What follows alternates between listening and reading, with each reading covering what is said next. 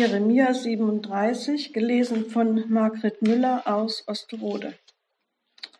Und Zedekia, der Sohn Josias, wurde König anstatt Konjas, des Sohnes Joachims, denn Nebukadnezar, der König von Babel, machte ihn zum König im Lande Juda. Aber er und seine Großen und das Volk des Landes gehorchten nicht den Worten des Herrn, die er durch den Propheten Jeremia redete. Gleichwohl sandte der König Zedekia,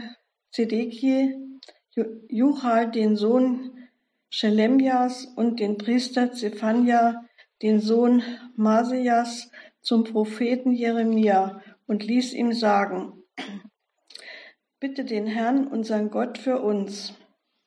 Denn Jeremia ging noch unter dem Volk aus und ein, und man hatte ihn noch nicht ins Gefängnis geworfen.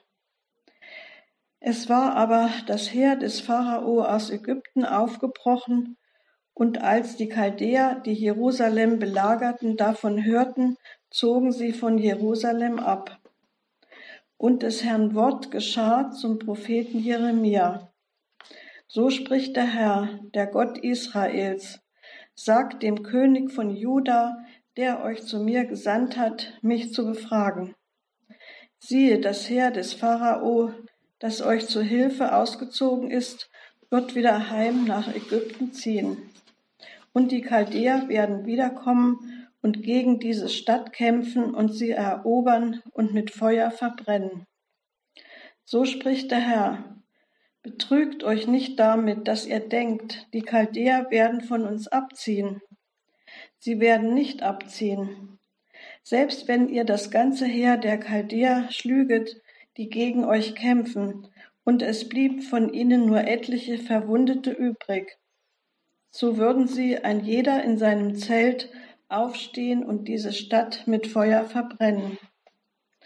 Als nun der Chaldäer Heer von Jerusalem abgezogen war vor dem Heer des Pharao, wollte Jeremia aus Jerusalem heraus ins Land Benjamin gehen, um mit seinen Verwandten ein Erbe zu teilen. Und als er zum Benjamin-Tor kam, war dort ein Wachhabender mit Namen Irija, den Sohn Schelemjas, des Sohnes Hananjas, der griff den Propheten Jeremia und sprach, Du willst zu den Chaldäern überlaufen. Jeremia sprach, das ist nicht wahr, ich will nicht zu den Chaldäern überlaufen. Aber Jeremia wollte ihn nicht hören, sondern griff Jeremia und brachte ihn zu den Oberen.